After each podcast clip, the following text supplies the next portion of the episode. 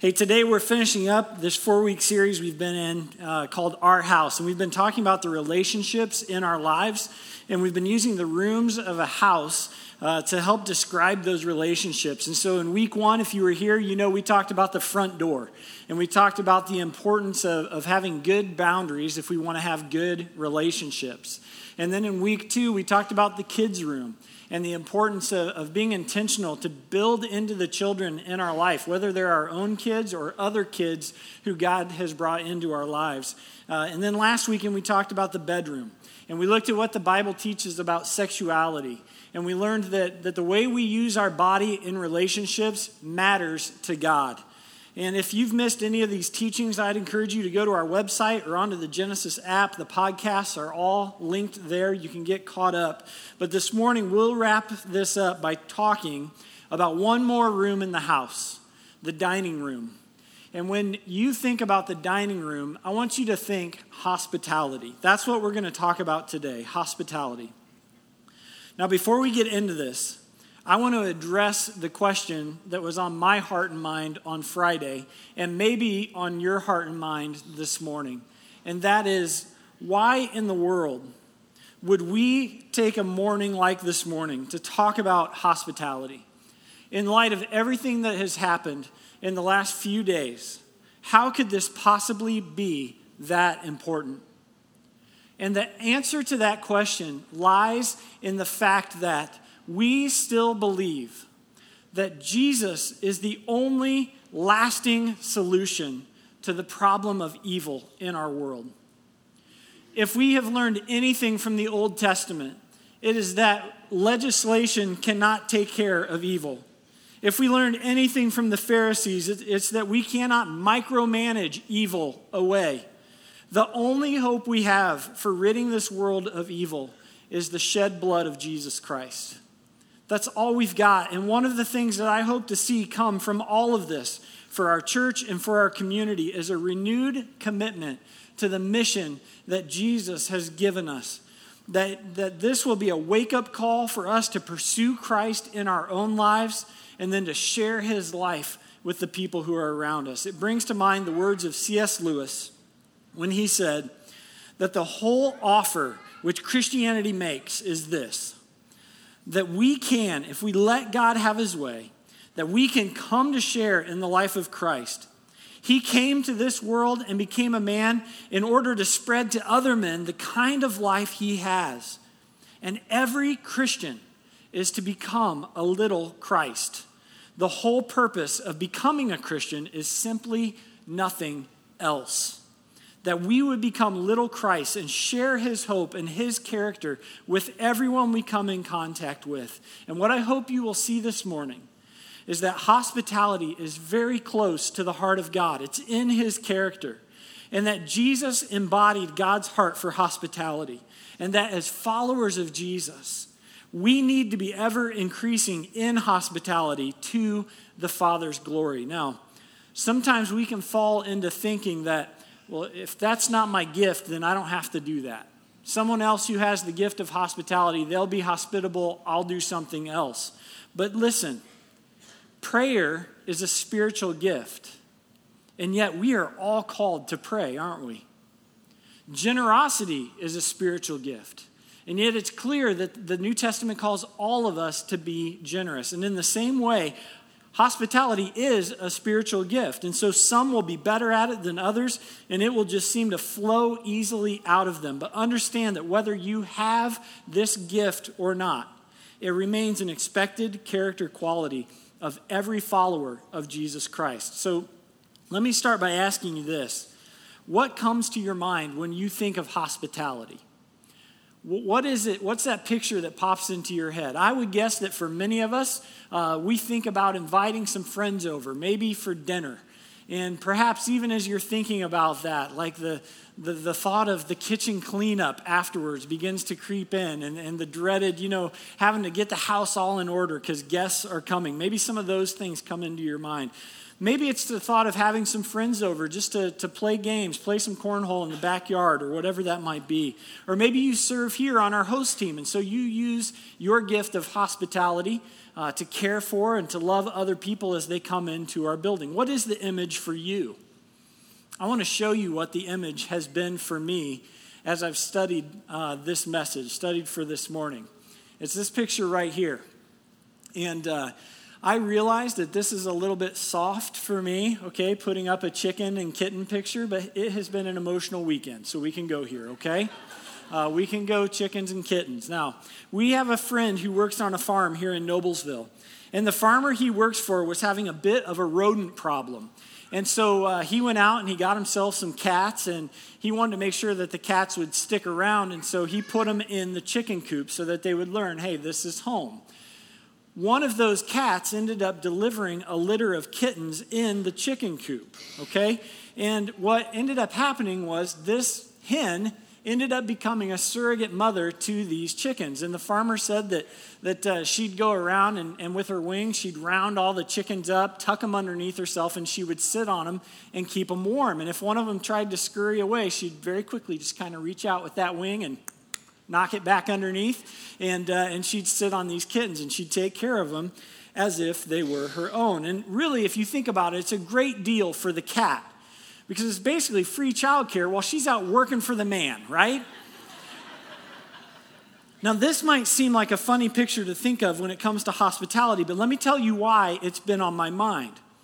The Greek word that is translated in our English Bibles as hospitality is the word philoxenos philoxenos, and it's made up of two words the word philo, which mean, or philos, which means friend, and the word uh, xenos, which means stranger. So, literally translated, this word means friend of strangers. Biblical hospitality is a love for strangers. That's why the chicken picture stuck in my mind. The cats are strangers in a foreign land, and yet the hen loves them as if they were her own. That's what biblical hospitality is to love for strangers. And I realize that the thought of loving strangers might seem a little bit uncomfortable to you because that word has taken on a negative connotation in our modern day society, hasn't it?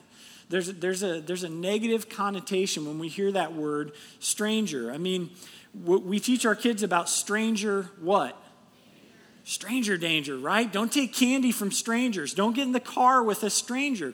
And I'm not against those things. I taught my kids those exact same things. But we need to realize that what we think of when we hear the word stranger and what the Bible has in mind are two different things. We think of criminals.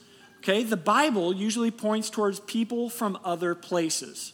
So, a stranger would be someone from a different country, someone from a different region, even just someone from a different household could be called a stranger in the Bible. So, the biblical context is geographical, not criminal. Now, to understand the roots of biblical hospitality, we have to go all the way back to the book of Leviticus in chapter 19. In fact, if you were to ask uh, a person who knew the Hebrew scriptures, uh, a Jewish person, where does biblical hospitality find its origin? They would point you to this passage, Leviticus chapter 19. And this is part of the law that was given by God to Moses and to the people of Israel as they were on their way to the promised land. Okay, remember that. Here's what it says When a stranger resides with you in your land, you shall do him no wrong. The stranger who resides with you shall be to you as the native among you, and you shall love him as yourself, for you are aliens in the land of Egypt. I am the Lord your God. Now, there's some important background information that we need in order to understand the significance of this passage. Many of you know that back in the book of Genesis, after sin entered the world, God chose a man named Abram, who we know better as Abraham, to begin a new nation. God told Abram, I'm going to make you fruitful. You are going to multiply to the point that people won't even be able to count your descendants. You'll be like the sand on the seashore or the stars in the sky. And eventually, this new nation becomes known as Israel. And by the time you get to the end of the book of Genesis, Israel has relocated to the land of Egypt, where they continued to multiply. And as the book of Exodus begins, what we find is that Israel has become so large in the land of Egypt that they, they become viewed as a threat to the Egyptian empire. And so Egypt enslaves all of Israel. They make them perform forced labor. They are very harsh to the Israelites. But through all of this, God had not forgotten his promise to Abraham. He had not forgotten his people. He heard their cries. And through a series of miraculous events, he rescued them from the hand of Egypt and promised them that they would be given a land that would be their own. It was that promised land that I mentioned earlier. And now, here in Leviticus 19, as they are traveling to that promised land, God tells his people that when they settle there, and when a stranger comes to live among them, they are not to mistreat that person. Instead, he says, Love them. Love the strangers in your land. And then he finishes with the statement, I am the Lord your God. And every Hebrew who heard that statement would have understood it to be shorthand for Exodus 20, verse 2. That's the beginning of the Ten Commandments where God says, I am the Lord your God who brought you out of Egypt, out of the house of bondage, the land of slavery. God is telling his people, don't forget. Don't forget that once you were the aliens. You were the aliens, the strangers in a foreign land. The only reason you're in a better place now is because I brought you out. And what I did for you in showing you kindness and love, I want you to do that for the stranger who will reside among you. That is the Old Testament backdrop for biblical hospitality. God was hospitable to his people when they were strangers in a foreign land, and he commands his people to be hospitable to the strangers who will be in their land. Okay? Now, let me ask you something. Do you ever struggle with knowing what to take from the Old Testament and to apply to our new lives in Christ.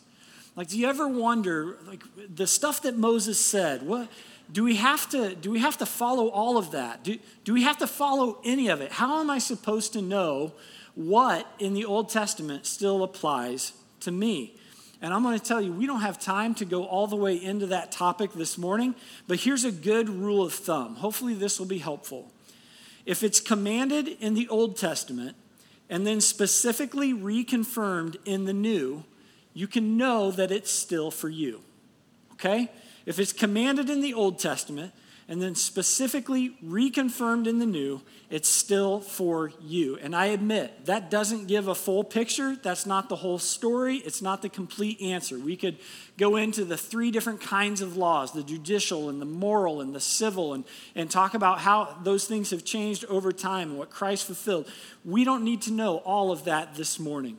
What we need to know this morning is this Is the command of hospitality repealed or reconfirmed in the New Testament. Because if it's reconfirmed, then this is something that God still expects of his people today. And so, to answer that question, I want to look at the at three primary passages in the New Testament that speak to this. Let's start with Paul's words in Romans chapter 12, where he says this Love must be sincere.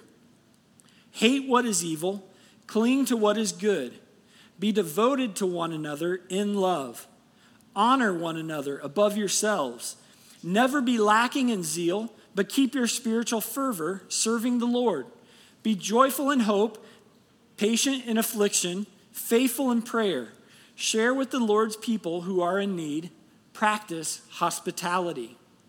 So notice that Paul begins by telling us to cling to what is good. And then he goes into detail telling us what that looks like in our relationships with one another. Did you see that phrase a couple of times in there? One another.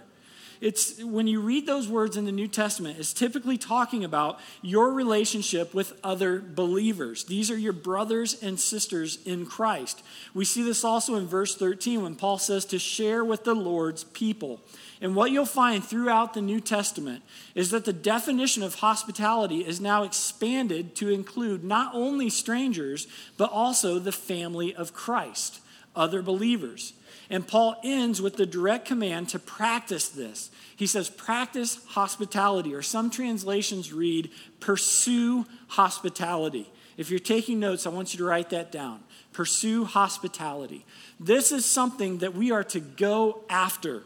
I think Paul knew that for most of us, this wasn't going to come naturally, that our default would not be to pursue hospitality. And I want you to hear what Hugh Halter says about this in his book titled Flesh. He says, Those in Eastern culture view social space so much differently than we Westerners do. In Eastern culture, people let other humans get close. People share space much easier, and therefore the concept of hospitality is much fuller than in the West. Although we don't mind putting out a few crackers and cheese, we tend to be more controlled and uncomfortable when people come into our space and overstay their welcome. Now, listen to this. He says, Our homes, therefore, are much more a place of refuge and privacy than a tool for mission. And I just wonder this morning has the thought ever occurred to you that your home could actually be used as a tool for mission? That your living room and your dining room and even the backyard could be some of your most effective tools to use for kingdom work as you reach out to your neighbors, as you invite over your coworkers or others who are far from God, or even your brothers and sisters in Christ who just need some encouragement, who just need a reminder of where our hope lies. Have you ever considered that? What could God do through us if we just made this small change of viewing our homes not as places of refuge, but as tools for mission? And listen, I'm not saying that our homes shouldn't be places of refuge. One of the things I love about my wife is she has done such a wonderful job of making our home a place of peace and a place of rest and a place of refuge. We all need that sometimes. Some, sometimes, even for days on end. We just need to be alone, time with the Father, time to recharge. We saw that in Jesus' life, right? He often withdrew to lonely places. But here's the thing we have to realize that the most natural thing will be to not practice hospitality and to spend all of our time in isolation or even just with the same few friends over and over because hospitality is hard. And I think that's why Paul says we're going to have to pursue this, we're going to have to practice it. So pursue hospitality. That's Paul. Now let's look at what a different author has to say about this. What was Peter's view of hospitality? Well, in 1 Peter chapter 4, he says this. He says, Above all, keep fervent in your love for one another, because love covers a multitude of sins. And then he says, Be hospitable to one another. There's that one another again, without complaint. Okay, so Peter agrees with Paul. This is still relevant. This is still for us today. Be hospitable. But then he adds this without complaining. Oh man, that's a little harder, isn't it? If you're taking notes, write that down. Without complaining. Because here's the thing I'm going to be very transparent with you today. This is true for me, and maybe you'll admit this is true for you too. I love the idea of hospitality. I love the idea of it. And when I think about some of the, the greatest memories that have been made in our home, it was moments when we had invited friends, some of you, uh, into our home, and we've laughed together and we've shared stories, and even through hard times, some of the best memories came out of our efforts toward hospitality. But here's where I get really honest with you. In the hours and the minutes before our guests arrive, here's what almost always happens for me the thought almost always creeps in of why are we doing this? Okay, have you been do you have you felt this? Why why are we doing why tonight? Why what were we thinking? Uh, why these people? Like all of those different things. I'm just being honest, okay? Have any of you ever felt that way before? Maybe you can relate. You've had a long day at work, long day at school, rough day with the kids, the house is a wreck, and the last thing you want to think about is one more thing that you have to put energy toward today. I don't think I'm alone on this. I think you also have felt that pull to complain. It's there and it's real. But when we give into that, here's what happens we end up going through the motions of hospitality, but our hearts are far from being hospitable. We go through the motions of hospitality, but our hearts are not involved. We open up our homes, but our hearts are detached. We serve with our hands, but our eyes are on the clock, thinking, Dear Lord, when are these people going to leave? And please hear me on this. When we do that, that's not true hospitality. Because true biblical hospitality always involves the heart. And I don't know about you, but what I find is this that when I resist the temptation to complain, and when I surrender my thoughts and my feelings to the Lord, what I thought was going to deplete me more times than not ends up filling my tank. And I'm so glad we made the effort. But here's the thing listen, even when it does drain the tank, it doesn't matter. It doesn't matter. Remember, the Leviticus passage talks about loving them as yourself. Do for someone else what you wish they would do for you. And we have to ask ourselves, what has that person's day been like?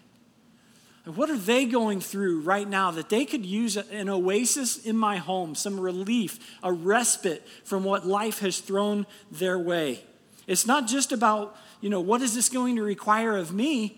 It's also about, and I think even more so, about what is this going to do for them. So don't complain. Thank God that He has invited us into the ministry of hospitality as we share the love that Christ has shared with us. All right, one more passage that I think will help us understand this. It's Hebrews chapter 13, verses 1 and 2. And the author says, Keep on loving one another as brothers and sisters. There it is again. Do not forget to show hospitality to strangers. For by doing so, some people have shown hospitality to angels without knowing it. So Hebrews says, don't forget to show hospitality, or some translations read, do not neglect it. I want you to write that down. Do not neglect it. This passage, perhaps even more than the others, points us back to Leviticus 19, back to the idea of loving strangers. So it's not that we get to the New Testament and now we swap out strangers for brothers and sisters okay? It's like I said before, it still includes being a friend to strangers. The, the definition is blown up, it's expanded to include brothers and sisters in Christ, but we don't forget about the stranger among us. And the author says that, that some people, by doing this, by showing hospitality to strangers, that they have entertained angels without even knowing it. And listen, clearly that is not our motivation for hospitality, right? Like, let's invite some people over and see if we can catch an angel. No, that's stupid, right? I can see my son Josiah setting a trap and trying to do something like that, but that's not what, what's going on here. The author is simply saying sometimes this happens. Like sometimes when you show hospitality to a stranger, that's someone who God has sent in that moment. And I just wonder if in eternity, in heaven, we'll be surprised when we realize that, that the person who we thought we were serving as a person was really a messenger from God, was really an angel, and we were unaware the whole time. That's what the text seems to imply. And so the, the writer says, Don't neglect this. I still want you to love the stranger among you. And when we put it all together, here's what the New Testament teaches that we are to pursue hospitality without complaining and never to neglect it. That's the command to every Christian. If you carry the title of Christ, you're a Christian, you're a Christ follower, you're a born again believer, whatever title you like to use for being in Christ, if that is you, this command is for you. When it comes to hospitality, we are to pursue it, don't complain about it, and do not neglect it. So, biblical hospitality has its origin in the Old Testament. We see that the command is reconfirmed in the New Testament. And I want to finish by showing you how hospitality was embodied in the life of Jesus. And I want to tell you, we, we could literally go almost anywhere in the Gospels to see this because Jesus just poured out hospitality through his entire life and ministry. But I want to take you once again to John chapter 13. It's a scene that we've come to so many times before. The upper room, the night Jesus would be betrayed, the night before his, his trial, his torture, his execution, and he certainly knew that death was upon him. But here's what we read in John 13, verse 1. This is going to be a little bit different than what's on the screen, but before the feast of the Passover, when Jesus knew that his hour had come, that he should depart from this world to the Father, having loved his own who were in the world, he showed them the full extent of his love. And he rose from supper and he laid aside his garments. He took a towel and he girded himself. And after that, he poured water into a basin and he began washing the disciples' feet and to wipe them with the towel with which he was girded. So when he had washed their feet, taken his garments, and sat down again, he said to them, Do you know what I have done to you? You call me teacher and Lord, and you say well, for so I am. If then your Lord and teacher have washed your feet, you also ought to wash one another's feet. For I have given you an example that you should do as I have done to you. Now, I skipped some verses in there because I wanted you to see specifically Jesus' act of hospitality. I encourage you to go back on your own, read through the entire account. But what I want you to see is how Jesus embodied each of the three points that we saw from Paul and Peter in Hebrews earlier. First, pursuing hospitality in his flesh. Don't you think that the last thing that would be on Jesus' mind would have been something as insignificant as washing feet? He is hours away from betrayal and torture and the most painful death possible. Surely there is someone else who can do the feet washing. And yet Jesus pursues this. He takes off his outer garment, he wraps a towel around his waist, he pours water into a basin, and he kneels before his disciples, washing their filthy feet. It's the most significant person in the room. It's the most significant person in the universe serving everyone else. And he doesn't complain about it, which is truly remarkable when you consider who is sitting around the table with Jesus, because across from him is Judas Iscariot. And Jesus does this. He washes Judas's feet, knowing full well what's in his heart, that he will leave this room and he will go to those who want to kill Jesus and he will lead them to our Lord. And yet, not a complaint comes from Jesus' mouth as he washes the feet that will lead the angry mob in only a matter of hours. And in this moment, Jesus did not neglect to show love for the stranger. In fact, Jesus commands his disciples, saying, What I have done for you, I now want you to do for others. And we know that his disciples were obedient to this, that they went out and they shared the good news and brought Jews and Gentiles alike to saving knowledge of Jesus Christ. Listen, what I hope you will see from all of this is that if we are to become little Christs, hospitality must be ever increasing in us. If C.S. Lewis was right, that the whole point of becoming a Christian is simply nothing else than becoming little Christs, then hospitality must be ever increasing in us. So, on a very practical level, how does this play out? What does this look like? Well, it's as simple as inviting some people over and being intentional about sharing your life with them. And we're not talking about fine china or filet mignon. Okay, we're talking about paper plates and hot dogs. This isn't about showing off. This isn't about how good of a cook you are or how clean your house is. I love what my friend Kathy Elzinga always says. She says, if you're coming to see me, come anytime. If you're coming to see my house, make an appointment, okay? That's not the point of, of hospitality, to, to, to, show off our things, show off our house, show off our. No. This is a, a moment for us to love others in our homes. This is about using our house and our hospitality as tools for mission. And I wonder this morning, will you commit to doing that even this summer? Could I challenge you in the next couple of weeks to take just some very tangible steps towards this? Here's a few ideas.